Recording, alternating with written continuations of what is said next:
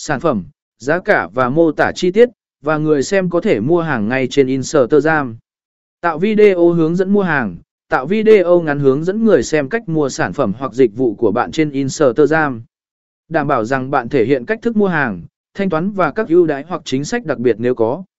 Sử dụng hạ sở tích liên quan. Khi bạn sử dụng hạ sở tích liên quan đến sản phẩm hoặc ngành công nghiệp của bạn, bạn có thể giúp video của bạn dễ dàng tìm thấy bởi những người quan tâm đến chủ đề đó. Điều này có thể tạo thêm lưu lượng và tiềm năng cho việc chuyển đổi thành doanh số bán hàng.